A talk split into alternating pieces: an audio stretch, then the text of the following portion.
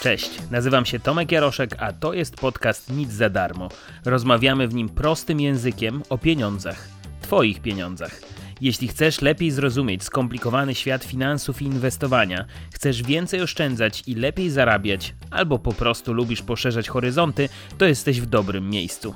Znajdziesz mnie również na blogu i kanale YouTube'owym o nazwie Doradca TV.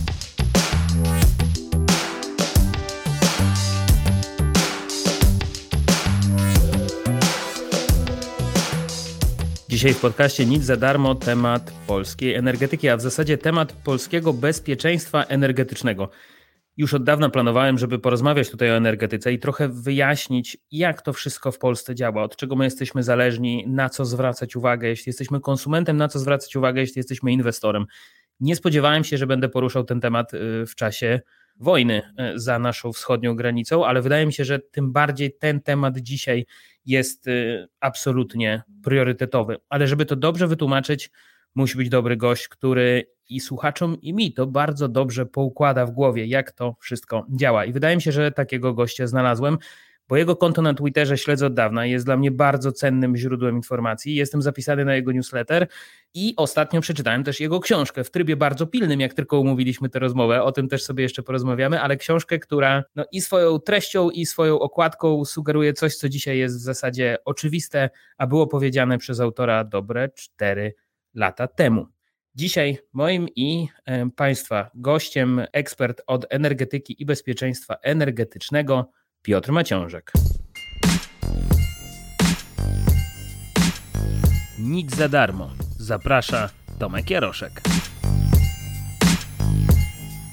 Dzień dobry Halo, Państwu. Dzień dobry Piotrze, dzień dobry. Ja tylko zaznaczę na wstępie, kiedy my się słyszymy i kiedy my się widzimy, bo wydaje mi się, że tempo zmian, jakie teraz następuje na świecie, jest takie, że jak tego nie zaznaczymy, to przez weekend może się strasznie dużo rzeczy wydarzyć i zdezaktualizować nam rozmowę.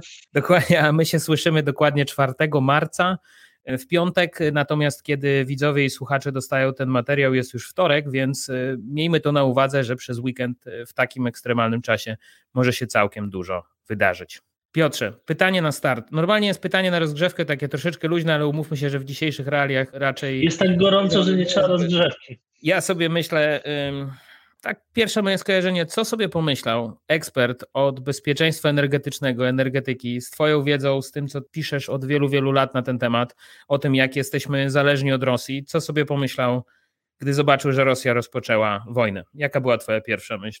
O, ja miałem cały pociąg myśli, ale przede wszystkim pomyślałem sobie, to Polacy mieli rację, a nie Niemcy. Bo prawdą jest, że od ponad 10 lat Polska dość konsekwentnie dywersyfikuje swoje źródła energii. Nazywano nas w Europie przez to rusofobami, przyklejano nam łatkę osób uprzedzonych.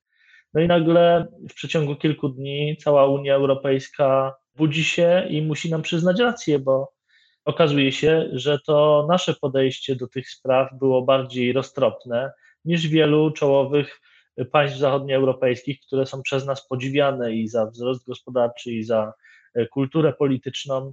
Więc no, poczułem takie przyjemne mrowienie, że jednak my też dajemy radę od czasu do czasu.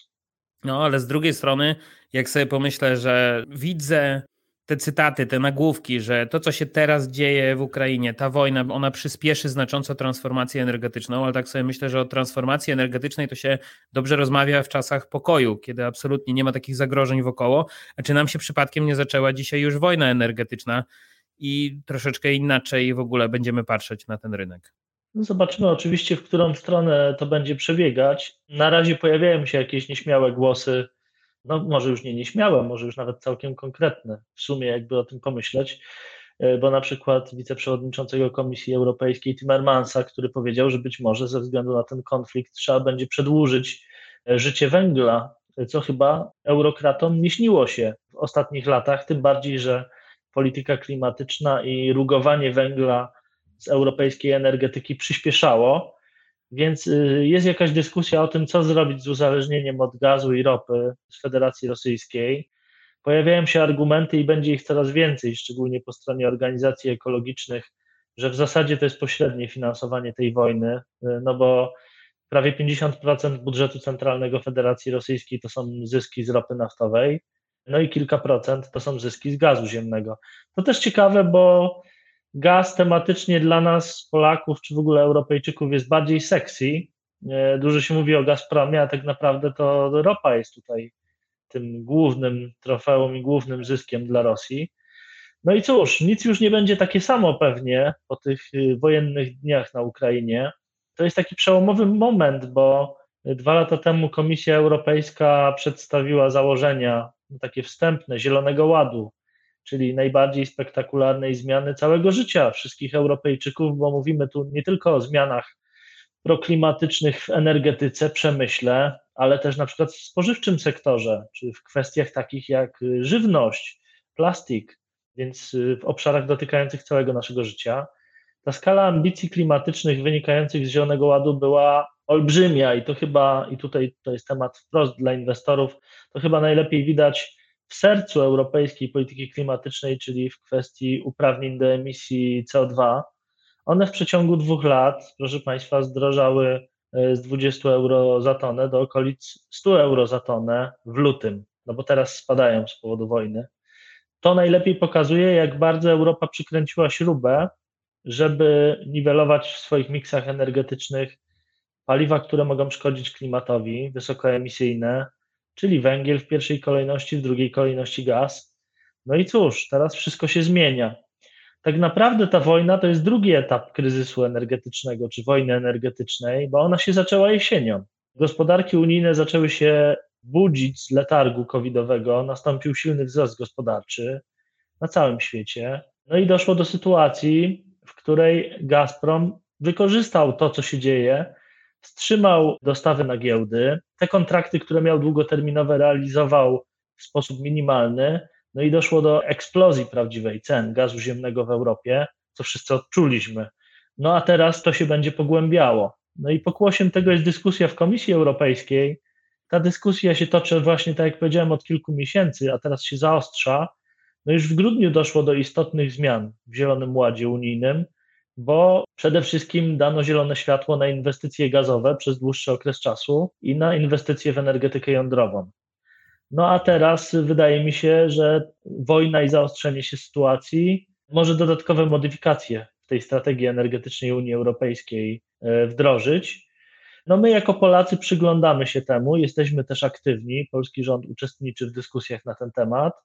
I muszę powiedzieć też z pewną satysfakcją, że na tle wielu krajów sąsiednich przechodzimy dość łagodnie ten kryzys, tą wojnę energetyczną. Chyba z powodu tego, że nie mieliśmy złudzeń co do kwestii Gazpromu czy Rosnieftu i innych rosyjskich spółek, co do kwestii tego, że to nie są podmioty stricte biznesowe, ale powiązane politycznie z Federacją Rosyjską. I to jest ten moment, w którym polecę niedoczytaną jeszcze do końca książkę, bo jak tylko udało mi się dogadać, że będziemy rozmawiać e, tutaj w tym podcaście o bezpieczeństwie energetycznym, od razu sięgnąłem po książkę i jeszcze nie zdążyłem do końca, ale sam tytuł mówi nam wiele. Stawka większa niż gaz, ale tam jest podtytuł Ukryta wojna o niepodległość Polski. Tam sporo jest o Gazpromie, sporo jest o tej polityce, sporo jest o tym, co dzisiaj no, dla wielu wydaje się absolutnie oczywiste też i patrząc na kraje zachodu Europy, a propos tego finansowania też zbrojeń, nagle trochę inaczej patrzymy na inwestowanie ESG, że jednak te spółki na co przeznaczają pieniądze, y, więc tak sobie myślę, czy Masz taką satysfakcję, że kurczę, powiedziałem to, przewidziałem, nawet napisałem i wydałem to parę lat temu i teraz wszyscy zaczynają słuchać, chociaż może to jest złe słowo, satysfakcja w obliczu wojny, ale to nie jest trochę tak, że wreszcie te tematy się przebiły do tych, którzy słuchać tego mocno nie chcieli. No, one się powoli przebijają. Ja jestem w branży energetycznej od 12 lat i to na bardzo różnych poziomach, bo zaczynałem jako dziennikarz specjalistyczny, potem pracowałem jako doradca, czyli od strony biznesowej ze spółkami i muszę powiedzieć, że mm, to zawsze była branża bardzo hermetyczna, trudna dla zwykłych ludzi. Natomiast y, ten i zeszły rok wszystko zmienia, no bo zaczęliśmy namacalnie odczuwać wzrost kosztów energii elektrycznej, wzrost kosztów gazu ziemnego. Oprócz tego mówi się coraz częściej o tym, że w całej Europie te problemy związane z wojną, głównie też w aspekcie energetycznym, mogą wywołać silną inflację. To wszystko są kwestie no, które zmuszają Polaków statystycznych do tego, żeby się zainteresować energetyką i sektorem paliw. No ja myślę, że dla inwestorów to może nie jest do końca taka nowość, bo jednak y, Zielony Ład, y, czy w ogóle inwestycje w OZE, to jest jeden z największych trendów inwestycyjnych w tej chwili na świecie, więc siłą rzeczy z pewnością szukają informacji na ten temat. No to nie jest sektor statyczny. Tutaj się bardzo wiele dzieje, szczególnie w ostatnich dwóch, trzech latach. Trzeba być bardzo na bieżąco i myślę, że to jest temat coraz bardziej atrakcyjny, a jednak dość nieznany. I tak jak podtytuł mojej książki, faktycznie to jest kwestia, która determinuje wszystko, bo i niepodległość, i konkurencyjność gospodarki, koszty energii decydują dzisiaj nie tylko o tym, czy my będziemy mieli prąd, ale też na przykład o konkurencyjności naszej gospodarki, no bo sytuacji, w której energia elektryczna nie jest tania, wiele branż energochłonnych przestaje być konkurencyjnych w Europie. To jest tak naprawdę kwestia przyszłości całego państwa. To w takim razie, tak jak wspomniałeś, inwestorzy już trochę rozumieją te problemy, trochę się tym interesują, trochę to wszystko znają, ale konsumenci mają taką błyskawiczną lekcję z polskiej energetyki, jak to działa i od czego to wszystko zależy. Więc tutaj moja wielka prośba o wytłumaczenie, jak bardzo my jesteśmy zależni od Rosji pod kątem ropy, gazu, węgla, pod kątem tego wszystkiego, co jest dla nas bardzo, bardzo ważne. No bo jak widzimy te mapki, cała Europa jest poniekąd zależna od Rosji, tylko mniej lub bardziej i zależy trochę na jaki surowiec patrzymy, więc może skupmy się na tym, jak dzisiaj od Rosji jesteśmy my zależni i ewentualnie bez niej, na ile jesteśmy w stanie przetrwać e, energetycznie takie zawirowania.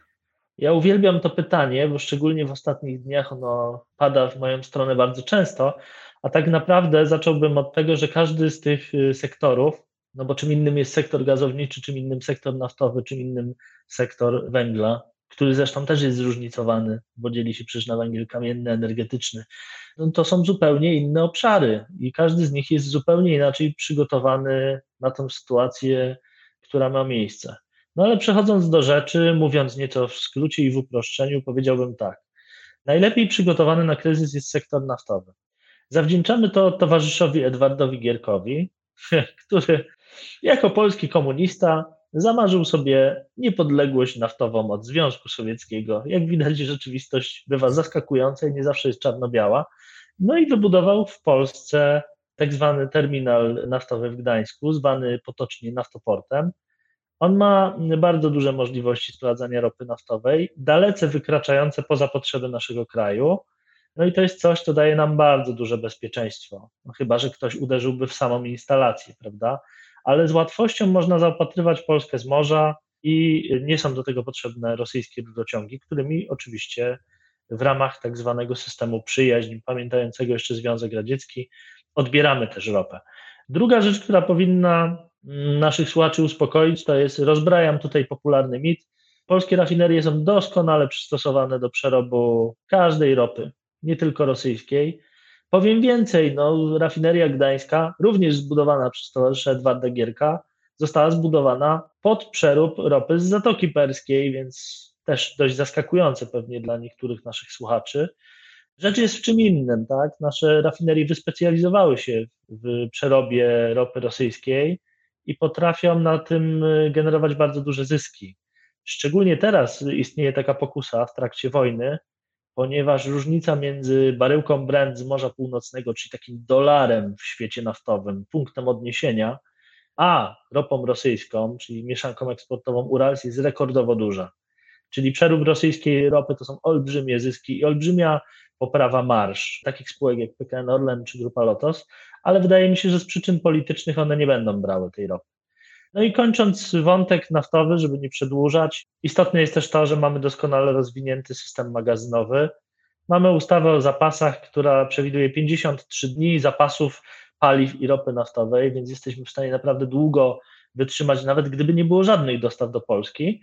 I coś, co wyróżnia sektor naftowy z innych sektorów, absolutnie rzecz fascynująca, to jest sektor, który miał realne stres testy. Dlatego, że w 2019 roku doszło do sytuacji w Rosji, zanieczyszczenia ropy eksportowanej chlorkami, przez co ona się nie nadawała do wykorzystania przemysłowego i polskie rafinerie były od wszelkich dostaw odcięte przez 4 miesiące.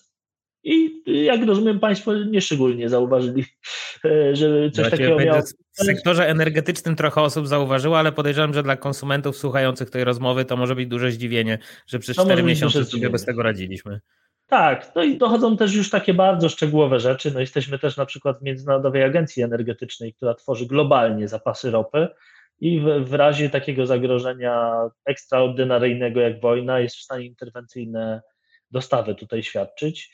No dochodzi też kwestia rynkowa, bo nie wiem, czy Państwo wiedzą, ale właśnie chyba będziemy świadkiem podpisania jednak umowy atomowej z Iranem, w związku z czym eksport z Iranu ropy naftowej zostanie odblokowany. A tak się dziwnie składa, że ropa irańska ma dokładnie te same parametry co ropa rosyjska i dostawcy irańscy mogliby dość płynnie wejść na wszystkie rynki, na których są Rosjanie. No, śmieję się, bo oczywiście widać w tym rękę amerykańską. Więc sektorem naftowym uspokajam. Nieco inaczej jest z sektorem gazowym. Tutaj w 2010 roku byliśmy kompletnie bezradni i zdani na Rosjan. Natomiast dzisiaj jesteśmy bardzo bliscy uzyskania niepodległości gazowej, tak to chyba można nazwać. A powody są co najmniej dwa. Pierwszym jest Świnoujście, gdzie w 2015 roku pierwsza techniczna dostawa jeszcze za Platformy Obywatelskiej została zrealizowana gazu skroplonego. Ten terminal został rozbudowany przez rządy Prawa i Sprawiedliwości. Rzadki przykład konsensusu politycznego, jednak da się, jak się okazuje. E, I nie tylko został rozbudowany ten terminal, ale proszę sobie wyobrazić, że jest zakontraktowany pod pępek gazem katarskim i amerykańskim. No i mamy drugi przykład, bliski już finalizacji, czyli gazociąg Baltic Pipe, który ma połączyć Polskę z Danią i z szelfem norweskim. To jest miejsce, na którym krzyżują się kluczowe gazociągi z Wielkiej Brytanii, Niemczech, Niderlandów, Norwegii. Jedno z takich miejsc kluczowych dla handlu gazem w Europie e, i my będziemy mogli stamtąd bezpośrednio teraz gaz sprowadzać. E, Baltic Pipe osiągnie pełną moc 1 stycznia, więc naprawdę dzielą nas miesiące od tego.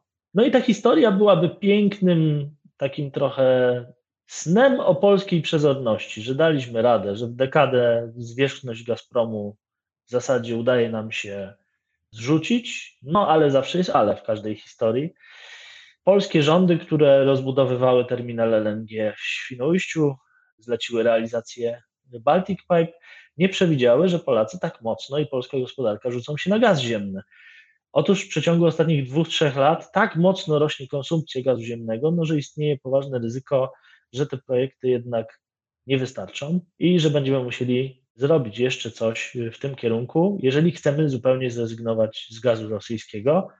No i tutaj mówimy głównie o projekcie nowego terminalu LNG, ale tym razem w formie pływającej, czyli takim statku, który może regazyfikować gaz ziemny, czyli sprowadzać go z tej formy skroplonej do gazowej i wtłaczyć do naszych gazociągów.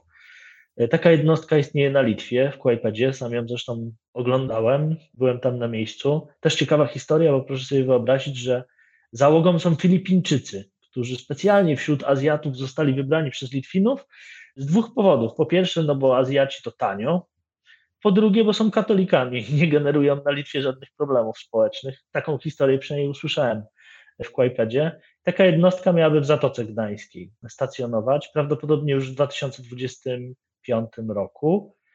No i jeżeli to wszystko uda nam się dopiąć, czyli faktycznie Baltic Pipe zostanie uruchomiony 1 stycznia, jeżeli postawimy drugi terminal, no to to będzie chyba nasze success story. No ale czasy są trudne i jak wiadomo, jeszcze nas trochę dzieli do, do linii mety więc zobaczymy. Ja tu się boję, że my nagrywamy w piątek, a słychać nas we wtorek, a my tu mówimy o terminach odległych jednak za kilka miesięcy, więc gdzieś tam pewnie napięcie będzie polityczne szczególnie. Zresztą Baltic Pipe dużo kontrowersji budził zawsze po wschodniej stronie, bo był chyba jednak punktem zapalnym dla rosyjskich polityków, dyplomatów, że tu im trochę cała ta ściana po Związku Radzieckim, gdzie wszędzie mieli dosyć spory, dobry układ od wielu, wielu lat, chociaż o Związku Radzieckim wiele osób już zapomniało, a tam dalej jednak wpływy rosyjskie były cały czas ogromne, a to jednak nas trochę uzależnia. Na pewno Baltic Pipe budził w Rosji kontrowersje, no bo też, proszę Państwa, dławił nas od początku III Rzeczpospolitej ten negatywny, olbrzymi kontrakt y, z Gazpromem rosyjskim, tak zwany kontrakt jamalski. No i tak się składa, że Polska nie chce go przedłużyć. On ma wygasnąć. Uwaga, ma wygasnąć 1 stycznia. Dokładnie wtedy, kiedy Baltic Pipe ruszy. No to nie jest oczywiście przypadek. Po prostu ten gazociąg ma umożliwić razem z terminalem zastąpienie tych dostaw rosyjskich. No ale też powiedzmy sobie szczerze, Baltic Pipe to jest rurociąg niezbyt duży i on ma znaczenie dla Polski, tak? Nie znaczenie regionalne. Początkowo dyskutowano o tym, że Polska mogłaby eksportować też gaz właśnie na Ukrainę, do krajów wyszehradzkich, no ale widać, że konsumpcja gazu ziemnego w Polsce się tak rozbuchała, zresztą w całej Unii Europejskiej, że raczej tutaj mówimy o zaspokojeniu potrzeb krajowych. No i jeszcze jest kwestia rynku węgla. Tu rzecz jest najprostsza, dlatego że import no, jest minimalny do Polski węgla, z czego akurat w tym imporcie większość to jest węgiel rosyjski z Zagłębia Kuzbaskiego na Syberii, ale no jednak y, przede wszystkim ani państwowa energetyka, ani państwowe ciepłownictwo z węgla rosyjskiego nie korzysta i poziom kontraktacji to są głównie polskie kopalnie. No a po drugie, wydaje mi się, że generalnie problem sam się za jakiś czas rozwiąże, bo jednak węgiel jest paliwem schyłkowym i jego konsumpcja powinna maleć wraz z kolejnymi inwestycjami w Polsce energetycznymi. A muszą Państwo wiedzieć, że z polską energetyką jest jak z polskim wojskiem. To znaczy, odziedziczyliśmy pokaźny zasób po czasach y, PRL-u, no i właśnie dożył swoich dni i trzeba go całkowicie wymienić. Dlatego energetyka i wojsko to są te obszary, gdzie mamy największe zaniedbania i największe potrzeby jako państwo.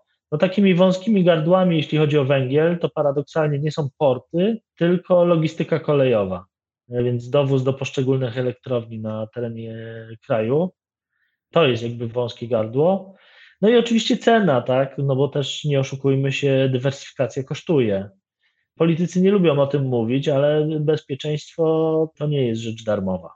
Zresztą o ceny chciałem zapytać, bo wydaje mi się, że sporo uspokoiłeś słuchaczy a propos podzielenia tego, jak bardzo jesteśmy zależni, a w zasadzie już jak bardzo się uniezależniamy krok po kroku e, w poszczególnych e, kwestiach energetycznych, ale jak kosztowny będzie ten czas dla konsumentów? Bo ja mam z tyłu głowy, że oby było jak najszybciej ciepło, to raz, a dwa, że i tak konsumenci już chyba trochę się oswajają z tym, że te ceny energii i tak będą rosły w związku z zupełnie innymi procesami. Tak jakby i bez wojny trochę się oswajaliśmy z tym, że najbliższe lata to będą wyższe koszty energii, tylko teraz jest obawa, czy to nie jest tak, że będzie takich szokowych kilka miesięcy właśnie w związku z Rosją. Czy coś już na ten temat mógłbyś powiedzieć?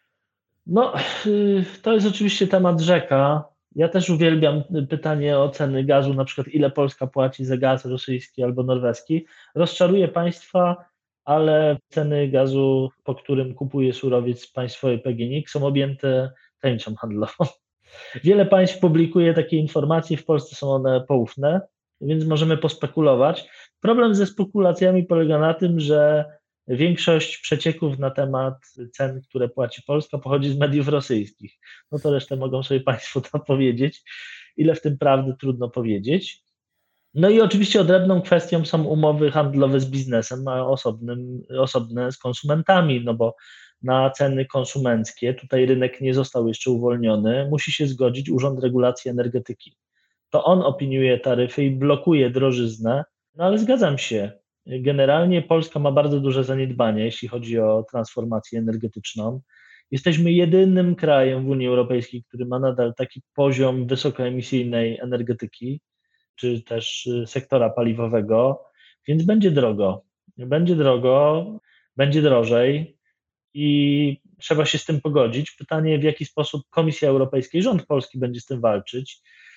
No, Komisja Europejska zdaje się zaczynać rozumieć to, że żeby transformacja energetyczna się udała, nie może być y, silnie, odgórnie, agresywnie narzucona, ale musi mieć swój wymiar społeczny. Więc przypuszczam, że pojawi się mnóstwo projektów, które będą wspierać y, konsumentów, y, czyli różnego typu systemy dopłat. Zresztą na niektóre już się Komisja Europejska zgodziła, no bo mamy system dopłat już w tej chwili w Polsce. To jest jedna rzecz bardzo istotna. Druga rzecz, no to jest oczywiście, że na tym rynku jest wiele zmiennych, bo na przykład szeroki ruch prosumencki, na przykład y, oddawanie do użytku instalacji fotowoltaicznych dotowanych też przez państwo, z czasem powinno ulżyć wyraźnie konsumentom, jeżeli chodzi o ceny. No na pewno takim momentem szokowym nie będzie, jeśli chodzi o kwestie cen dla konsumentów, y, nie będzie sam moment wojny teraz, ale liberalizacji rynku gazowego, na który naciska Komisja Europejska. Mało Polaków zdaje sobie z tego sprawę, że Polska się zobowiązała do tego, żeby zliberalizować rynek i że w sposób sztuczny utrzymywana jest nadal pozycja PGNiG-u jako w zasadzie państwowego monopolisty.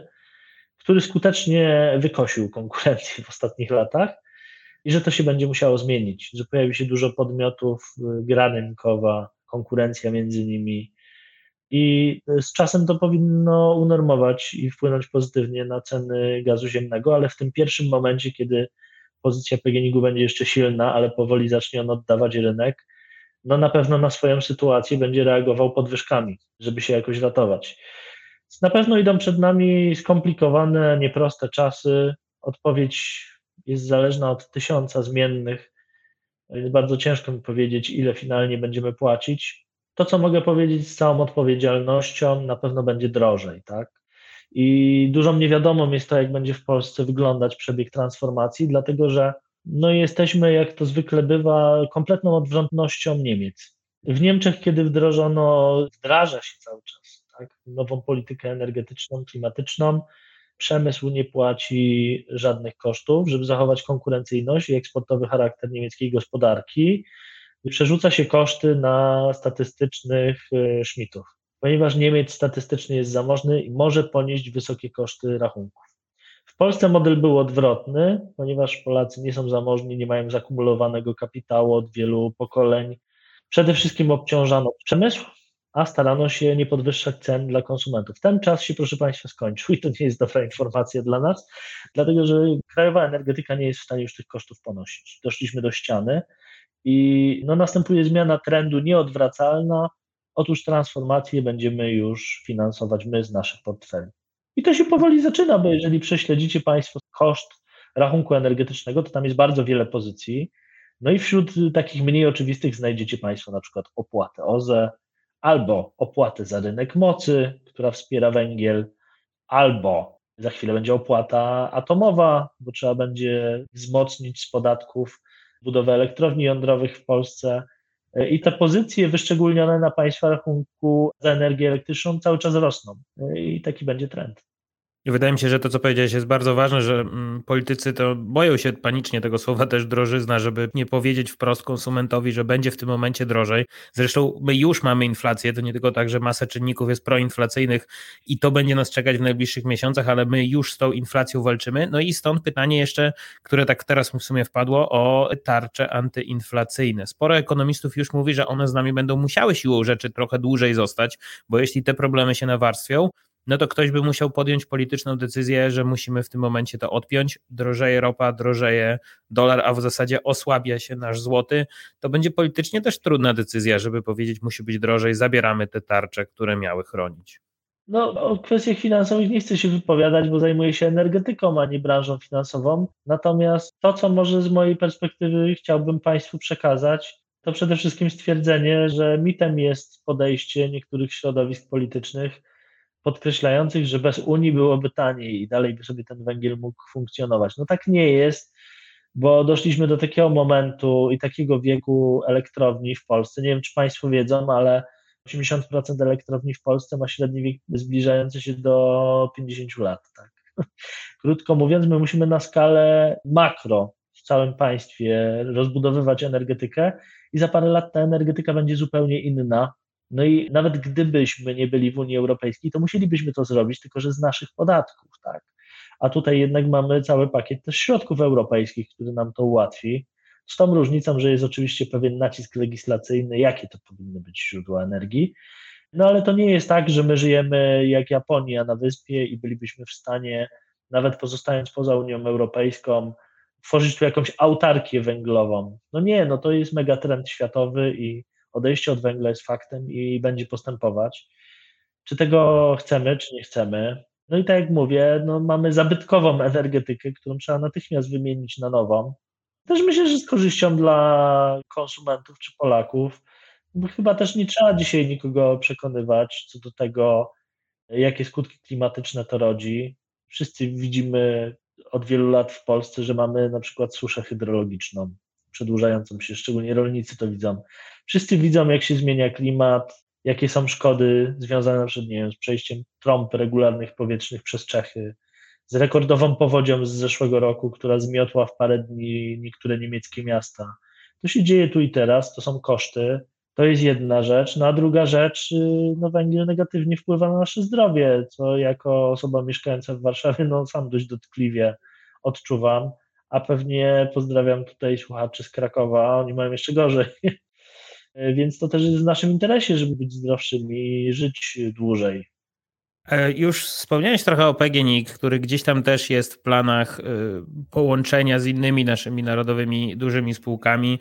Gdzieś oczywiście myślę tutaj o dużej fuzji e, PKN Orlen i Lotosu i gdzieś tam dalszych planach, żeby jeszcze kolejne spółki ewentualnie do tej struktury wchłaniać. Zastanawiam się, co myślisz, jak z tą wojną w tle i z tym wszystkim, co się tutaj dzisiaj dzieje, wygląda teraz fuzja Orlenu i Lotosu, bo rozmawialiśmy o tym przez dwa lata chyba, ale wszystkie te dyskusje były w zupełnie innych realiach i powiedzmy, że od tygodnia już nagle patrzymy przez troszeczkę inny filtr. Tu chociażby myślę sobie o zupełnie tych zewnętrznych e, inwestorach, czyli w tym przypadku z jednej strony gdzieś tam węgierski MOL się pojawia w tle i tu pewnie będą dyskusje a propos polityki Węgier, tego co oni mówią na rzecz e, tego konfliktu, z drugiej strony nagle saudyjska ropa dostarczana do Polski wydaje się być zupełnie inną e, decyzją i takim dosyć strategicznym posunięciem przewidzianym wcześniej, no tak to dzisiaj trochę wygląda.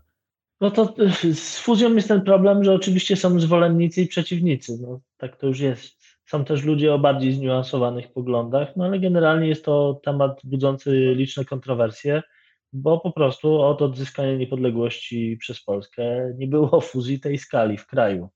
Siłą rzeczy musi ona rodzić emocje.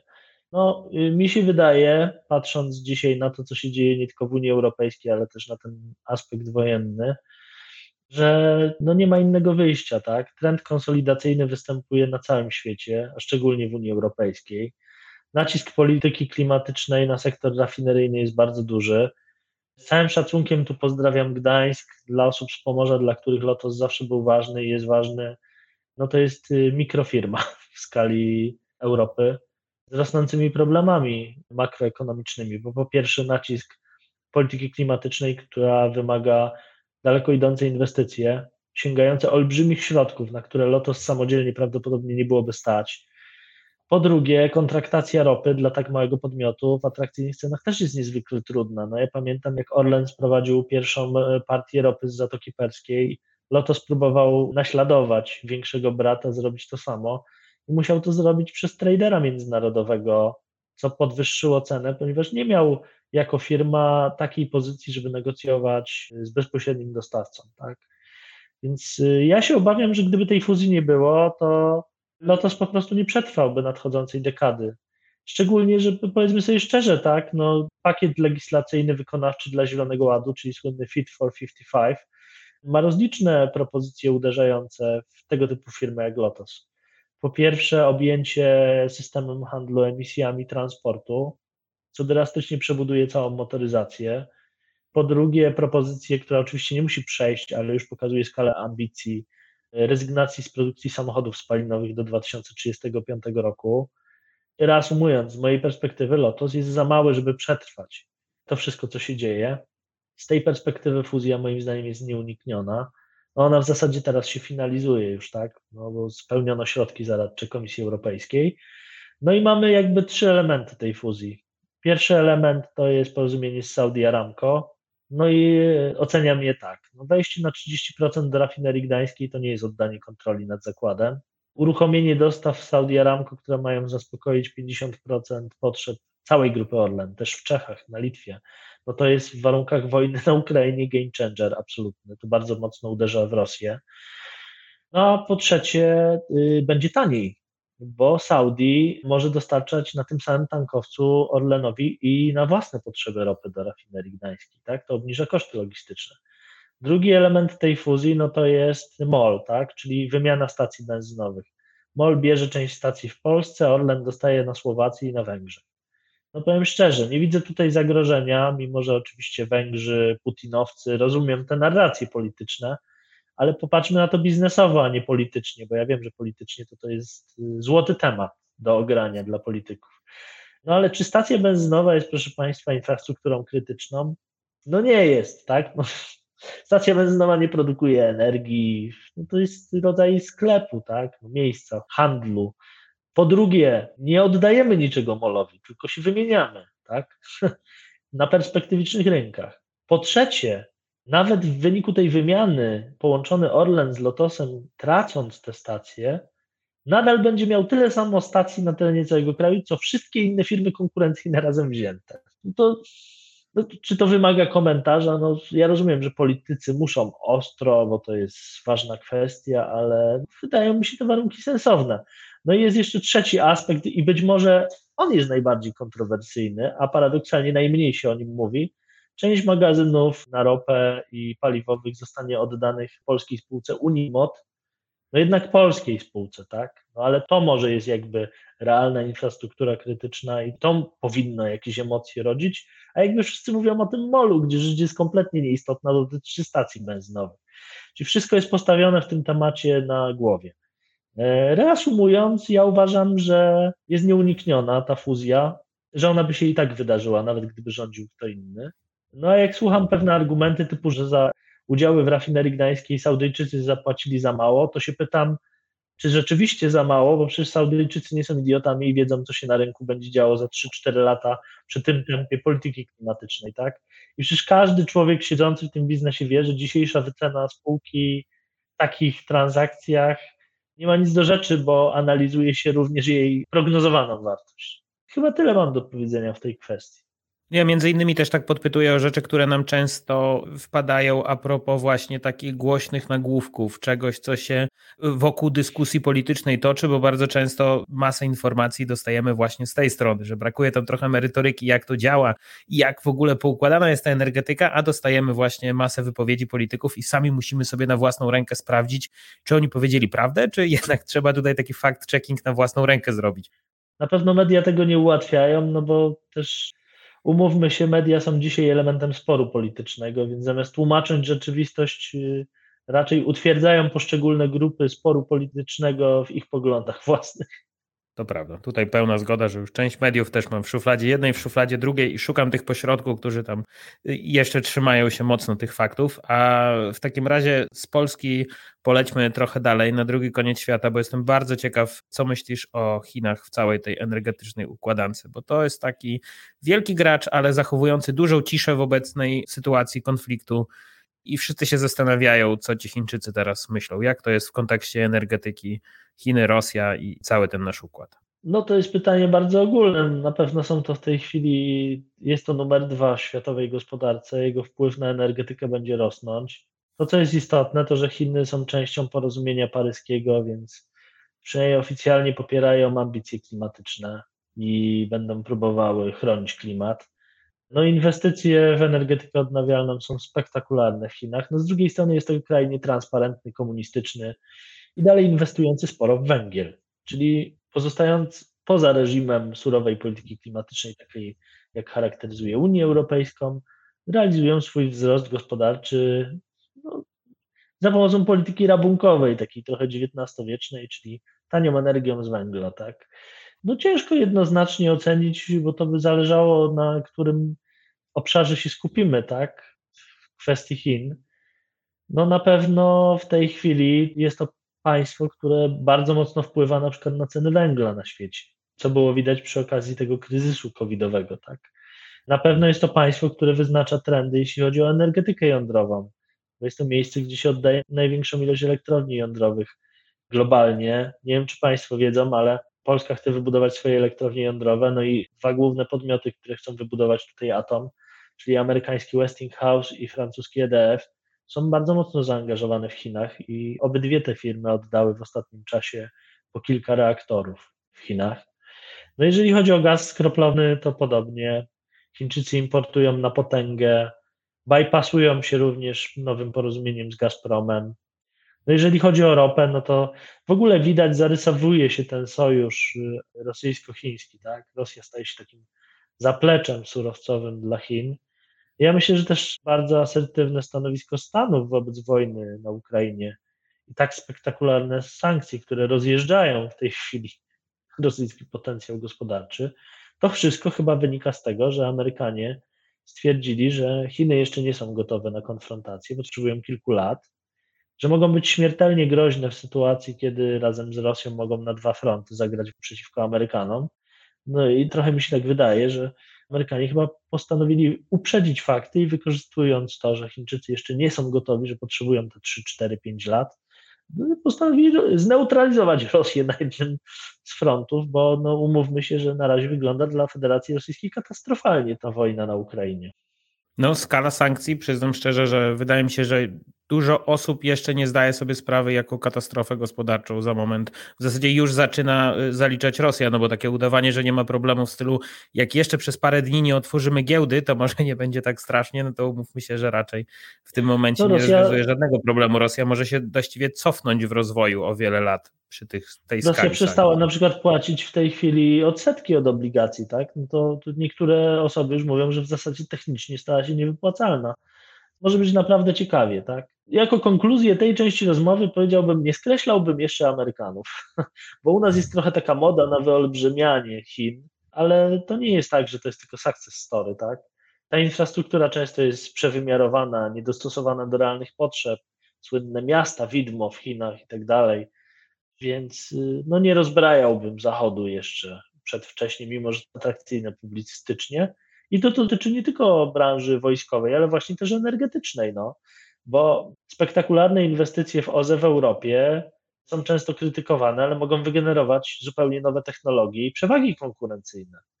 Więc może to jest paradoksalnie szansa Zachodu na to, żeby podtrzymać y, swoje znaczenie w ujęciu globalnym. Swoją drogą, jak już poruszyliśmy temat Amerykanów, trochę mi się przypomniało z lektury Twojej książki zresztą, zapomniany mocno temat gazu łupkowego, czy jakiejś rewolucji nowej technologii, którą my kompletnie przespaliśmy, sknociliśmy, jest nawet duży raportniku, jak bardzo. I tak się zastanawiam, bo już zdążyłem znaleźć dwa artykuły w tym temacie, czy w obliczu wojny i tych zmian w ogóle ten temat ma w ogóle jakąś rację bytu, żeby powrócić? Czy to już jest tak za późno i tak bez sensu, że raczej ten temat jest pogrzebany? Czy gdzieś masz e, e, jeszcze z tyłu głowy, Polsce? że nie jest taki skręcony? Tak, tak, tak, tak, w Polsce. No nie ma szans powrócić, ale z dwóch powodów głównych. Pierwszy powód jest taki, że nie da się powielić amerykańskiego sukcesu łupkowego w Europie, dlatego że Amerykanie y, realizując odwierty łupkowe mieli gdzieś kwestie środowiskowe. To znaczy, tylko w Stanach mogła się wydarzyć taka historia, że są dziesiątki kilometrów postapokaliptycznych krajobrazów, gdzie po odwiertach w ogóle nieposprzątanych są całe jeziora po płuczce, czyli tym płynie, który wybija z odwiertów, gdzie w ogóle się nie przejmowano kwestiami środowiskowymi. No i jeszcze jest kwestia tego, że y, w miejscach, w których ta rewolucja łupkowa w Stanach się odbywała, nie było dużej urbanizacji. Tak? Były często pustkowia albo tereny słabo zurbanizowane. W Europie to jest nie do powtórzenia, bo po pierwsze Europa ma bardzo restrykcyjne przepisy środowiskowe, po drugie jest bardzo silnie zurbanizowana. Nie ma takich miejsc w zasadzie, gdzie można by było z dala od siedzib ludzkich na masową skalę dokonywać odwiertów. To jest jedna kwestia, wydaje mi się niezwykle istotna. A druga kwestia to Niemcy. Zielony Ład został stworzony po to, żeby wypchnąć amerykański gaz z Europy, a nie przyjąć go no nie wiem, czy inwestorzy, czy osoby słuchające nas zadają sobie pytanie, skąd nagła popularność wodoru i technologii wodorowych w Europie. No otóż y, jest to pomysł niemiecki na przeciwwagę dla amerykańskiego gazu łupkowego i na przewagę konkurencyjną.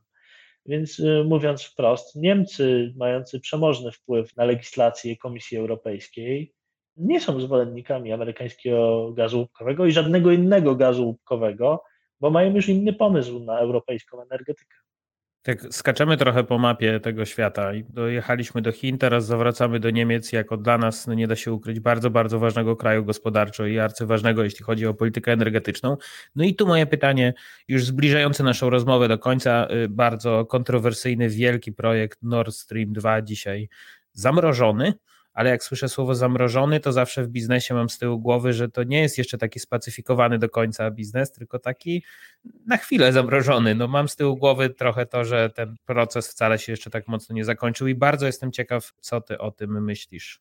Wszyscy to mamy z tyłu głowy, cóż mogę powiedzieć, tego nie wie nikt. No na chwilę obecną projekt jest zawieszony na czas nieograniczony. To, co ja chciałbym powiedzieć na ten temat, to że Niemcy nie ponoszą z tego tytułu żadnych kosztów. Bardzo łatwo było to zrobić. No bo po pierwsze, wstrzymanie projektu, który nie został uruchomiony, nie jest technicznie szczególnie trudne. A po drugie, mało słuchaczy pewnie o tym wie, ale Nord Stream 2 nie jest gazociągiem, który miał zasilać Niemcy. Tylko jest gazociągiem, który miał dostarczać gaz rosyjski do Europy Środkowej, Czech, Słowacji, Austrii. Nie jest na potrzeby niemieckie. Na potrzeby niemieckie funkcjonuje gazociąg Nord Stream 1. Ten działa bez zakłóceń. Więc y, no, to jest kwestia otwarta, czy Nord Stream 2 zostanie kiedyś uruchomiony. Na razie pojawiają się doniesienia, że spółka może zbankrutować, tak? bo to jest szwajcarska spółka i że Niemcy nie chcą powracać do tego projektu. To się wyklaruje w przeciągu nawet tygodni, a nie miesięcy, bo no jest w tej chwili w Niemczech szeroka debata, na jaką skalę można sobie pozwolić z rezygnacji z rosyjskich węglowodorów, którą stronę wszystko y, powinno zmierzać w Niemczech. Kanclerz Olaf Scholz no już pierwszy krok uczynił do uniezależnienia się od Rosji, ponieważ powiedział, że gospodarka niemiecka ma osiągnąć 100% OZE w swoim miksie energetycznym do 2035 roku, a do tej pory mówiono o 2040. Ja tylko jako Polak i jakiś tam ekspert, który sobie funkcjonuje na naszym rynku, powiem, że 100% OZE w miksie to jest błąd poważny i będzie rodził poważne reperkusje, bo miks powinien jednak zawierać w sobie również stabilne źródła pracujące w podstawie miksu energetycznego. I cóż, i myślę, że Polska tu będzie mądrzejsza i oprócz rozwoju OZE w tej podstawie energetykę jądrową zrealizuje. A Niemcy, no cóż, no to się jeszcze może bardzo zmienić, bo tak naprawdę ta dyskusja, jak Niemcy przyszłości i w polityce międzynarodowej i energetycznej mają wyglądać, toczy się teraz. Może to jest pomysł, żebyśmy wrócili do tej rozmowy, jak już cała ta sytuacja się ustabilizuje i będziemy w stanie troszeczkę wyklarować, jakie są plany na przyszłość, bo mam wrażenie, że dzisiaj, nie wiem jak tyle, ja się budzę rozpoczynając dzień od Twittera, co się wydarzyło i po prostu zasypiając też sprawdzam, czy czegoś jeszcze nie przegapiłem, więc lawina informacji z tego rynku również jest bardzo duża. Jak mawiają klasycy, są takie dekady, przez które dzieje się tyle co w dzień, a są takie dni, kiedy dzieje się tyle co przez dekady. No jesteśmy w opcji numer dwa. Piękny to jest cytat na zakończenie rozmowy, ale y, jeszcze jedno pytanie muszę Ci zadać, które zadaję każdemu gościowi podcastu Nic za darmo. Ja uwielbiam czytać i wychodzę z założenia, że tam jest takie źródło wiedzy wszędzie na wyciągnięcie ręki za czasem kilkanaście, kilkadziesiąt złotych, że książki i czytelnictwo trzeba promować, więc pytanie jest do każdego gościa, czy mógłbyś polecić jakąś książkę słuchaczom, która zmieni ich życie na lepsze? Może z Twojej branży, może niekoniecznie. Masz coś takiego, co byś polecił? Mm, cesarza. Y, Kapuścińskiego, ponieważ jeżeli chcecie wiedzieć, jak funkcjonuje każda firma i jak funkcjonuje każde państwo, to mechanizmy władzy opisane w tej książce są uniwersalne. Jest to moja ulubiona książka, jedna z takich, które szczególnie cenię. No, tego klasyka jeszcze w żadnej rozmowie w podcaście nic za darmo nie było. Pięknie, dziękuję. Bardzo, bardzo fajny tytuł, który warto polecać. Dzięki. Piotrze, pięknie Ci dziękuję. Mam nadzieję, że trochę ta rozmowa uspokoiła te nastroje. Ja nie ukrywam, że też jako bloger finansowy dostaję w zasadzie codziennie kilka, kilkanaście maili, telefonów, co się dzieje z rynkiem walut, paliwami, co robić i tak dalej. Więc mam nadzieję, że ta rozmowa mocno uspokoi i prośba do wszystkich słuchaczy, jeśli to wniosło dużą wartość i Was uspokoiło, podajcie proszę dalej tę rozmowę, żeby inni też troszeczkę się uspokoili, że Polska nie jest aż tak zagrożona, jeśli chodzi o rynek energetyczny, jak nie jeden nagłówek w mediach sugeruje. Myślę, że Piotr nam tutaj bardzo dobrze wyjaśnił, na jakim etapie jesteśmy i ile rzeczy jeszcze tutaj musi się wyjaśnić w skali europejskiej i światowej. Do usłyszenia w kolejnym odcinku, a ja tymczasem zapraszam Cię również na bloga Doradca TV i kanał YouTube o tej samej nazwie. Znajdziesz mnie na Facebooku jako Doradca TV i na Twitterze jako Tomasz Jaroszek. Jeśli chcesz zasugerować mi jakiś temat lub po prostu przedstawić się jako słuchacz i napisać mi coś od siebie, to służy do tego specjalny adres e-mail podcastmałpa.niczadarmo.pl Mówił Tomek Jaroszek, zapraszam serdecznie na kolejne odcinki podcastu Nic za darmo.